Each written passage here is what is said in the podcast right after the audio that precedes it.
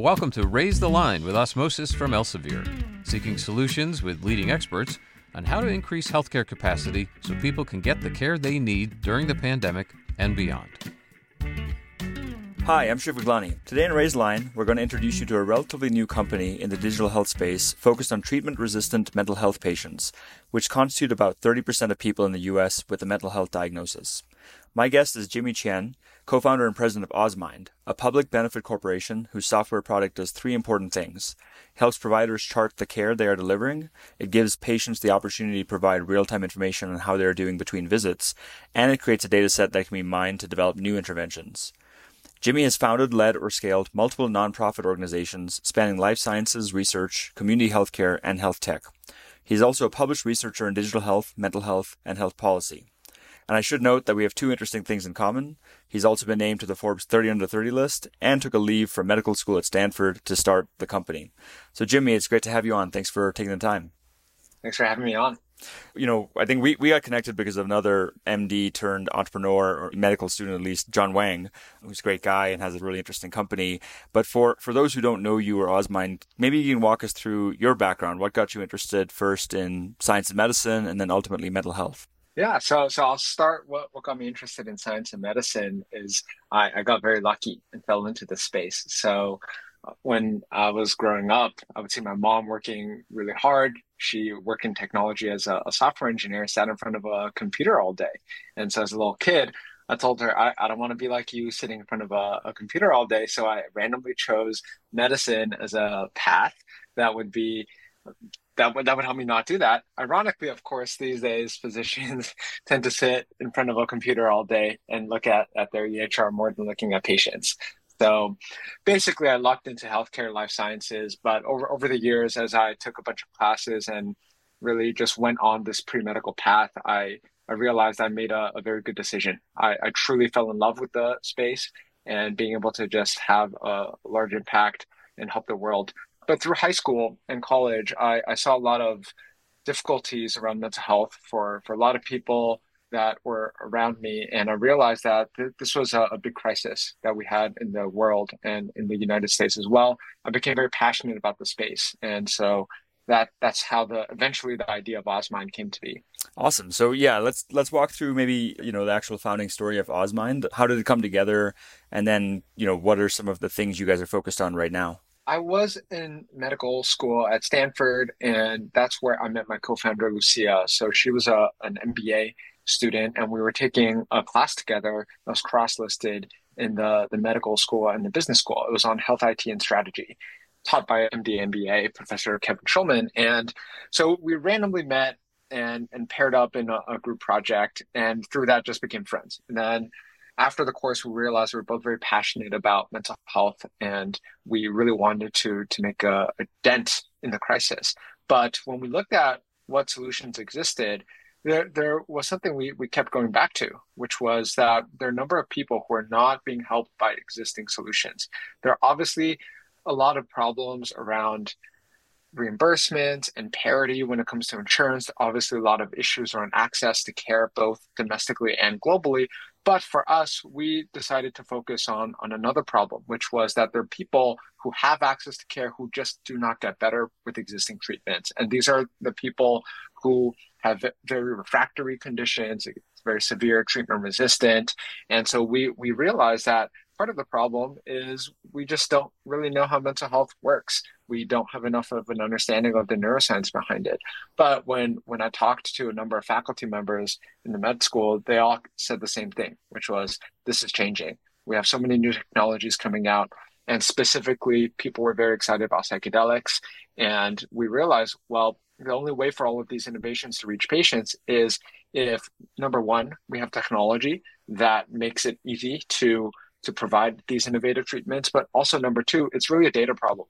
We, we can't understand the biology of neuropsychiatry unless we get more and more multimodal data and work together as a scientific community to really understand how mental health even works. And that requires rethinking diagnosis, and treatments from the ground up using data. Yeah, no, definitely. And we've we've had folks like Arif Nathoo, who's the CEO and founder of Komodo Health, on the podcast. So definitely understand the importance of high quality data when it comes to diagnosis and treatment.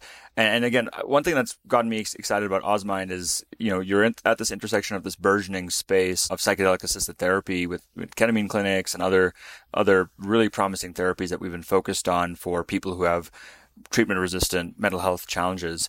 Maybe you can walk us through, you know, our audience as you as you know is primarily current or future healthcare professionals. You know, maybe walk us through maybe the the actual traction and use cases of Osmind so far, both in terms of clinical, because I know you had some exciting results that you published leading up to that psychedelic science conference in Denver, you know, around suicide, uh, as well as kind of the size and scope of the company where you guys are at. Yeah, sure. So we, we started in 2020. Since then, we've raised around 60 million from venture capitalists, and we're our team is around 65 or so people. But in terms of our product, we're in hundreds of clinics in 48 states, growing very quickly. So the the product itself is a one-stop shop for everything mental health clinician needs to, to run their community practice. It's really anchored by the electronic health record, but also includes practice management, advanced analytics, patient engagement, clinician community. I would say the, the thing for us to really focus on is the, the fact that we really are tailored to the clinical workflow. So we work with a lot of clinicians who are treating these difficult to treat patients. This could be using ketamine infusions. It could be using TMS, transcranial magnetic stimulation. It could be using traditional medication management. And for us, it's how do we make the software really tailored to that specific workflow? If you need to log something, if, if you need to go through a particular protocol, how do how is it on your screen with as many data fields pre-filled as possible so that you don't even need to think you can breeze through it focus on the patient. And by the way the compliance side anything administrative is ideally automated as well.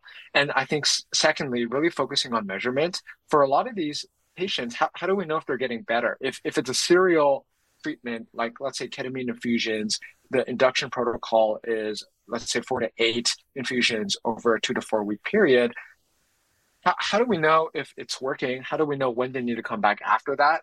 And how do we follow up at the right time to prevent relapse instead of responding after relapse already exists? And so the only way to do that is to actually collect outcomes over time and be able to flag leading indicators that someone might need to come back in for treatment. So that's what we've really focused on. And and just because you alluded to it, we we try to do good with the data that, that we collect through the product. This is really one of the tenants for, for our company, which is there's a lot of work we all need to do together because mental health is such a big problem. If we can use the data for good, which means that no one suffers in vain, that would be a win for everyone. And so our approach to do that is to work with academics and scientists to publish analyses based on the data that we collect to hopefully help move the needle, whether it's a scientific understanding of of these conditions or just talking to payers to try to get better reimbursement for everyone. Yeah, no, absolutely. And I know there's that Stanford study you guys published that was the largest ever real world analysis of ketamine as a treatment of depression. For for our audience, you know, do you mind just going through any of the any of the results you can share related to that? Sure. So we, we published two papers with colleagues at, at Stanford. So the first one in 2022, as, as you mentioned, at the time it was the largest real world analysis of ketamine outcomes. I, th- I think just to focus on the real world part, because clinical trials and RCTs have shown that ketamine is very effective for acute mental health conditions. But the protocols that are followed in these clinical trials are very different from what happens in the community. And I think because of a, a very unique regulatory landscape, ketamine clinics do have quite a bit of freedom to to treat patients the way that they deem fit, right? And so for us, it's how do we actually look at what's happening in the real world and whether or not patients are getting better. So in our first paper in 2022, we analyzed a core sample of around 537 patients. We saw a 54% response rate in depression, 29% remission rate. And very excitingly for us, it was 80% sustained response at four weeks, 60% sustained response at eight weeks, even without maintenance infusions. So after the, the induction, at four weeks, 80% of people still have responded. I think that was one of the, the things that I'm personally most excited about because you don't get that information from clinical trials. And I think one of the big concerns around ketamine infusions is do people need to be on this forever? And I think our data shows some promise that, well, maybe we can space out a little more. Maybe we can start to understand that you don't have to go in every week for, for infusions going forward. Yeah, no, that's that's absolutely important, and I, I, love how you guys are treating the data. And you know, I know in, in there are you know phase four clinical trials, which is you know once it's in the real world, is it effective? Are there side effects that pop up? But obviously, with the data you guys are collecting in a very exciting space, I think you'll be able to do things hopefully faster than or, or with more data than uh, maybe pharma companies have been able to do so far one theme that's been coming up in these conversations we've been having with folks like Manish Agrawal, who runs Sunstone Therapies, which does a lot of clinical trials for psilocybin and MDMA, but also is looking at ketamine because that's already been approved, is the fact that maybe the ketamine clinics are a harbinger for what how the delivery of regulated substances you know, like psilocybin or MDMA, which both are expected to be FDA approved in the next, you know, two to three years. You know, you can learn a lot from ketamine. So do you want to comment at all about maybe those modalities and how, you know, if, if at all you guys are building kind of those workflows into Osmind? Yeah, I, I think maybe it's more more of an analogy with Spravato, which is nasal S-ketamine. It's it's FDA approved and it's a drug by Janssen because racemic ketamine is used off label for mental health treatment. So it is not subject to the same controls and, and compliance workflows that Spravato is. So Spravato has a risk evaluation and mitigation strategy REMS that's required after the FDA approval. So that just means extra reporting for clinicians every single time they they give treatment. It's also subject to a number of difficult insurance barriers such as prior authorization. And this just only adds burden to patients and clinicians. And sometimes patients don't even get treatment when they need it. Like it has a, a very serious adverse ramifications for a lot of patients who are suffering very acutely. So, so we try to help with that as much as we can. And part of what we do is to automate the REMS reporting for clinicians. So so traditionally, every time a clinician gave Spravato treatment, they'd have to do whatever they need in, in their EHR and then document again so that REMS is taken care of. There's there's no reason anyone should have to double document. That that just makes it harder for clinicians. And so all we've done is to say, well, we'll just automate the second reporting for you. You only need to log things once and, and you're done. I think we're taking that same approach for everything, whether it comes to prior authorizations, whether it comes to registering the patient into the registry that's required for these treatments to to be provided. I would say everything that's gone on with the real world launch of Spravato will likely apply for MDMA therapy and psilocybin and all the psychedelics that are in the pipeline that we're both very excited about. These will all be subject to REMS from the FDA. And I think the the barrier on the insurance side is going to be very challenging because like is United going to come out tomorrow and say, well, we're we're actually going to reimburse psilocybin? I would imagine they're going to throw a lot of difficult challenges to clinicians and patients before anyone gets reimbursed for that. Yeah, and that's why that's why what we've been seeing is it's more cash based practice. Like in Oregon, there's psilocybin clinics, but it's, all, it's mostly cash based, not insurance, or it's or it's pharma sponsored clinical trial type work. Is at least what I've been seeing. I don't know what solutions there are that you're seeing around this for scaling out these kind of therapies for you know to make it more equitable. Because right now, again, a lot of these trials or these self you know these these studies really are not that equitable because of how much they cost and, and kind of the, the people who are most likely to to be enrolled in those trials. I'm curious for your take, just because you, you brought up Oregon on the, the medical approach versus the decriminalization and, and how the whole field moves forward to just help people, right? Like that's the end goal. Everyone believes in the same end goal, but they're different approaches. Do do you have any thoughts on that? Yeah, I, I think uh, obviously the, the what I've been hearing from talking to folks like Rick Doblin, Maps, and and and Manish and a bunch of other folks is is the need obviously the cost curve has to go down right like to, to make it equitable to bring it to the masses and there's various ways of doing that right the, the medicines themselves aren't that expensive to manufacture, and many of them are, are generics. At this point, they've been around for a long time, but it's really the wraparounds. So you need two therapists per session and multiple sessions. So that's very expensive human capital. So the question is, how do we train people at scale? And that's obviously something Osmosis thinks a lot about. You know, can we can we start incorporating automation in certain things? I'm very excited about you know AI. We'll talk about that a bit.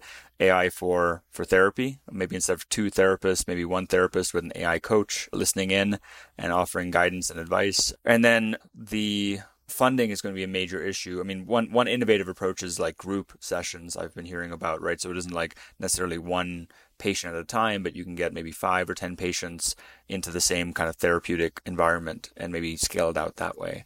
But but no, you're right. I think there's it's going to be a long while, and and one of the main themes from psychedelic science was how this is, you know, there's significant hurdles to scale it out and make it equitable and you know improve the access to care.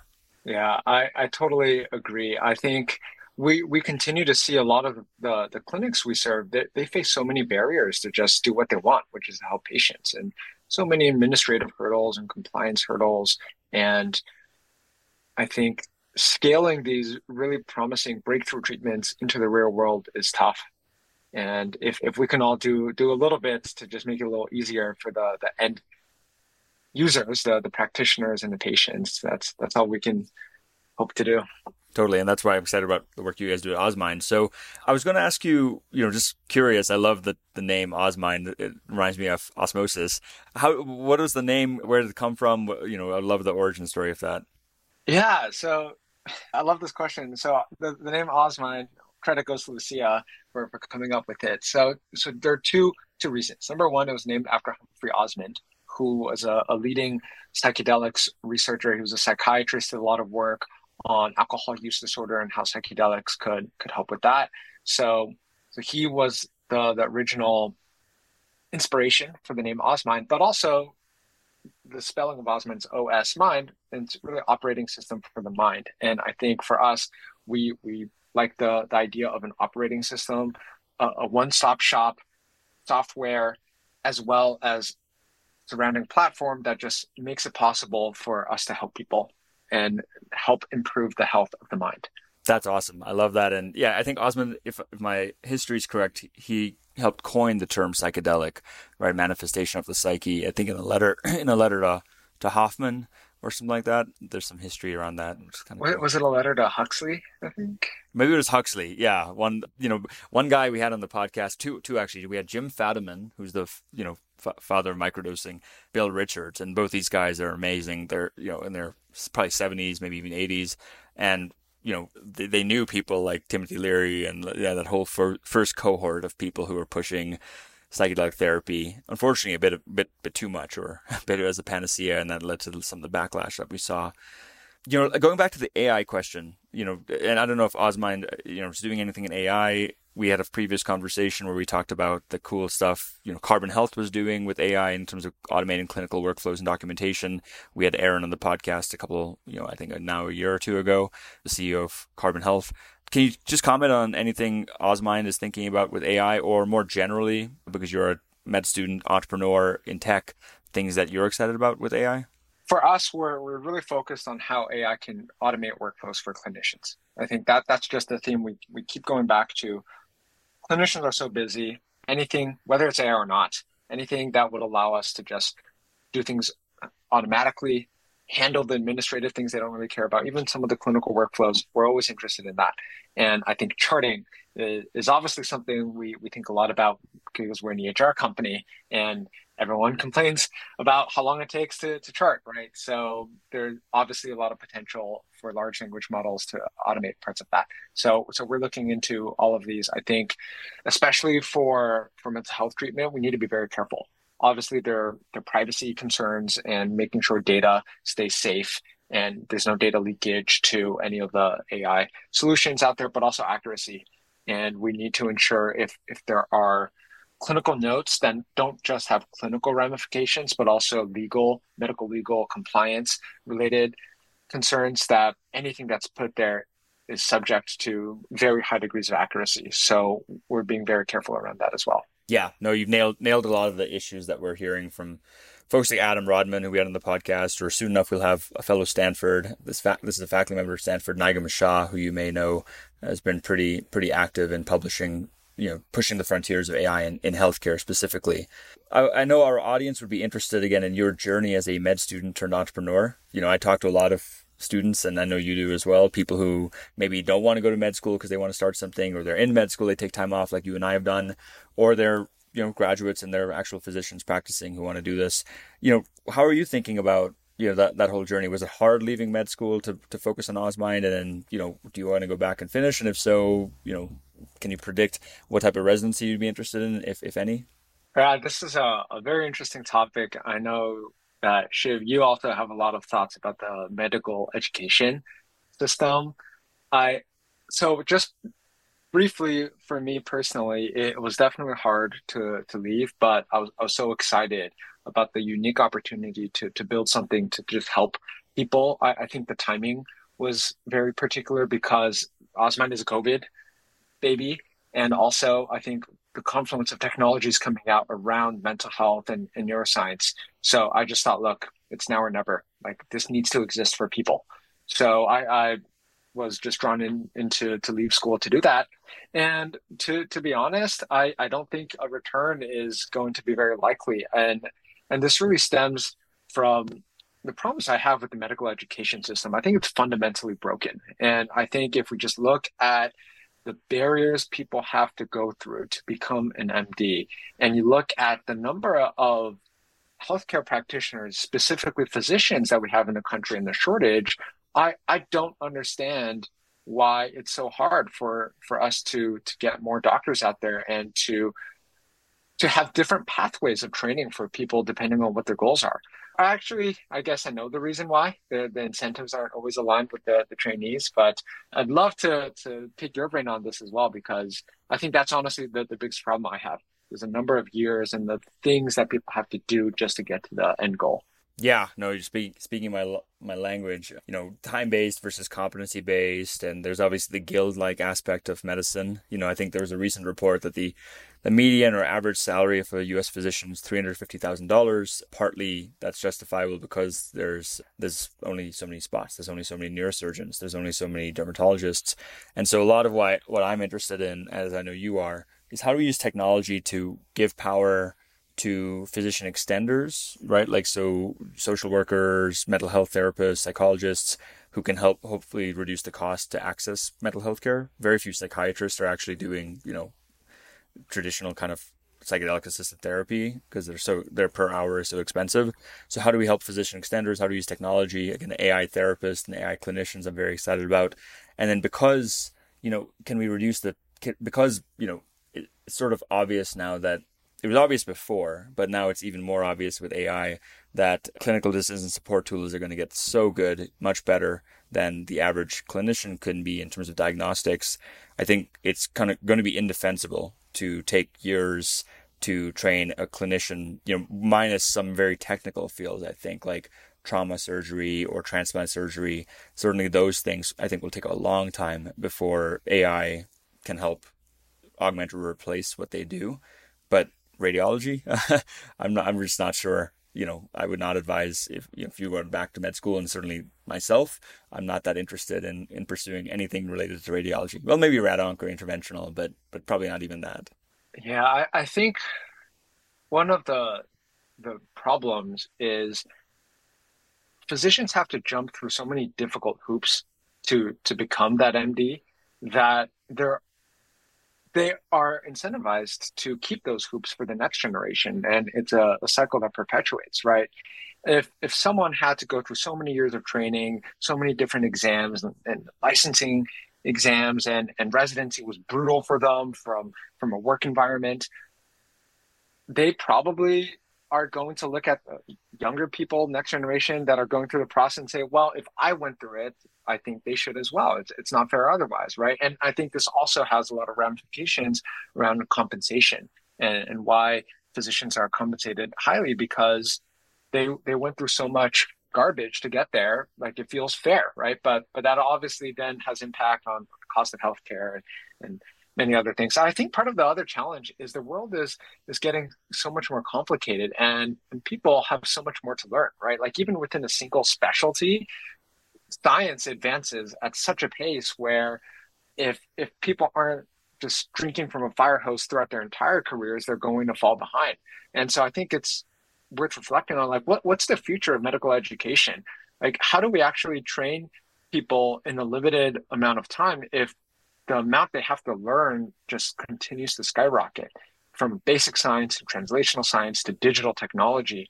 And if like how do we handle that as, as an education system yeah, no, I think we need the Stanfords that produce a lot of physician or med student entrepreneurs like yourself. We also need like the Caribbean med schools, which I know a lot of traditional MD, there's so much hierarchy, they tend to snub their noses at those kind of programs. But I think they're providing them and IMGs and DO programs and NPs provide such a valuable and important part of our healthcare system, at least with, again, lowering costs and improving access, that the hierarchy of medicine certainly has turned me off over the years. But my hope is we can we can kind of go in and fix it through again technologies or companies like Osmosis and Osmind.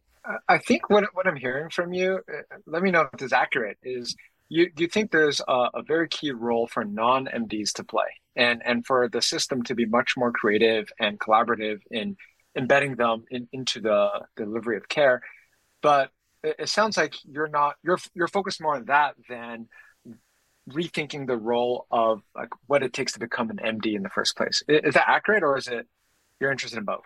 Definitely interested in both. Certainly, the like what what makes a good MD is a very important question. And one of my mentors over the years is Dr. Mark Triola at NYU, who we also had on the podcast, and we work with NYU.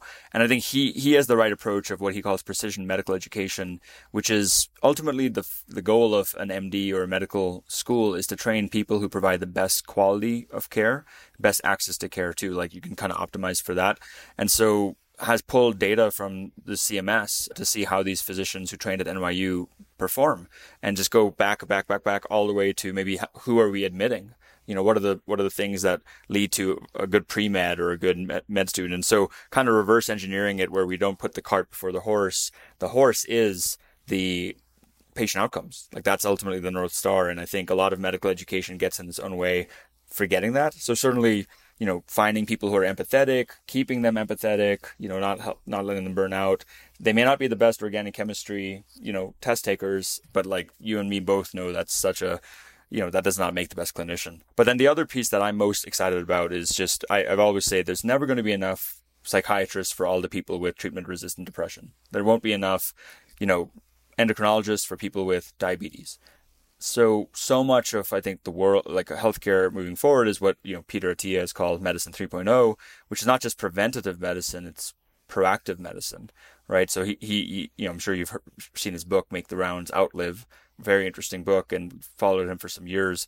Where you know can we more proactively not have a binary like this person is now sick, they now have diabetes, but rather like zoom back way before or same thing for heart conditions or with cancer. You know, there's all this more proactive healthcare that just is a little more costly and inaccessible right now and doesn't necessarily align with the screening guidelines. But I, I, I think going direct to patients is the future and not just patients, but consumers before they become patients. And that's what my hope is that we can get kind of help have like a Luther type revolution in healthcare so that you don't need necessarily a priest to communicate to God but you yourself can communicate to God because you understand the Bible now, you understand the importance of, you know, spirituality and whatever. So, anyways, that's a long-winded answer to saying I think both are really important. And I think the tertiary care systems that MD traditional allopathic schools train for will still play a role, but it won't be a scalable role that gets to hundreds of millions or billions of people in the way that we need it to. So, so when is Osmosis coming out with a Medicine 3.0 module? We've I've been that's what the podcast is. It's the leading leading indicator before we can then invest time and money into developing curricula. So actually that's a good good question for you is, you know, as you know, Osmosis is a teaching company. We like to fill in knowledge gaps. What in, in your mind if we could snap our fingers and have a video or a whole module or something related, you know, then train our audience on some topic, what would it be and, and why? I, I honestly think some of Peter Attia's ideas and teaching the thinking around health span to trainees. I actually think that would be a really good idea.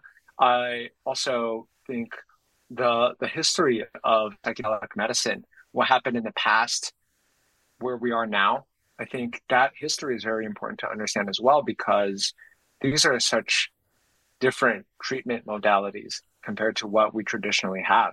And I think if if people don't understand the full history over thousands of years, how psychedelics have been used, and then the political journey that psychedelics have gone through within the United States to, to where we are now and the, the specific renaissance in science and also regulatory, I think it'll, it'll, be dangerous if people don't understand that. And I honestly think osmosis is in such a good position to make these very interesting concepts accessible and, and scalable to audience members. Love the, the idea that you, you can bring this to people. Awesome. No, I appreciate that. And, and again, like I think it doesn't matter at all until unless we have good delivery systems and platforms like what you guys are building at Osmind. So I want to be respectful of your time. So I only have two other questions for you. The first is what advice would you give to our listeners about approaching their careers, knowing that you've also zigged and, zigged and zagged a bit too? I think keeping an open mind about the best way to solve big problems. I think being very honest about what what someone wants and if it is to to really help the the patients and and to make an impact on the world what the most efficient way to do that? I think for me it, it took a lot of reflecting on what what i i feel is a, a treadmill of of training. And i think being open-minded but also not having the hubris that a, a lot of what i'll call healthcare tourists come into the space with. Maybe a lot of people from tech have have a, a certain hubris when, when they say hey here's an industry medicine, healthcare, they might not know a lot about. I think it's bridging the two, right? Being open minded, but also not being arrogant. That's something that I've just really appreciated talking to a lot of people that have zigged and zagged. Totally. Yeah. That, that humility is critical, but also the openness to experiences. And again, that's one reason we've been so focused on psychedelics as a modality because it tends to repeatably and predictably help people become more open minded and share, you know, change their perspectives on things, whether it's, you know, why they're addicted to alcohol or cigarettes or, you know, why they're, you know, judgmental about certain things or whatever. So my last question for you, Jimmy, is is there anything else you want our audience to know about you, about Osmind, about mental health in general that you want to share today? I think the the only message is to however you can, please help out with the, the mental health crisis. I think there's so many people suffering of all ages in all countries. Whatever we can collectively do to help, I, I think that would be great. Totally. That's a great, great kind of call to action to end on. And so, with that, Jimmy, thanks for taking the time to be with us on the Raise Line podcast, and more importantly, the work that you're doing to scale out and help improve mental health care across the U.S. and hopefully soon enough more globally. Well, thank you so much, Shiv. And with that, I'm Shiv Gaglani. Thank you to our audience for checking out today's show. And remember to do your part to raise the line and strengthen our healthcare system. We're all in this together. Take care.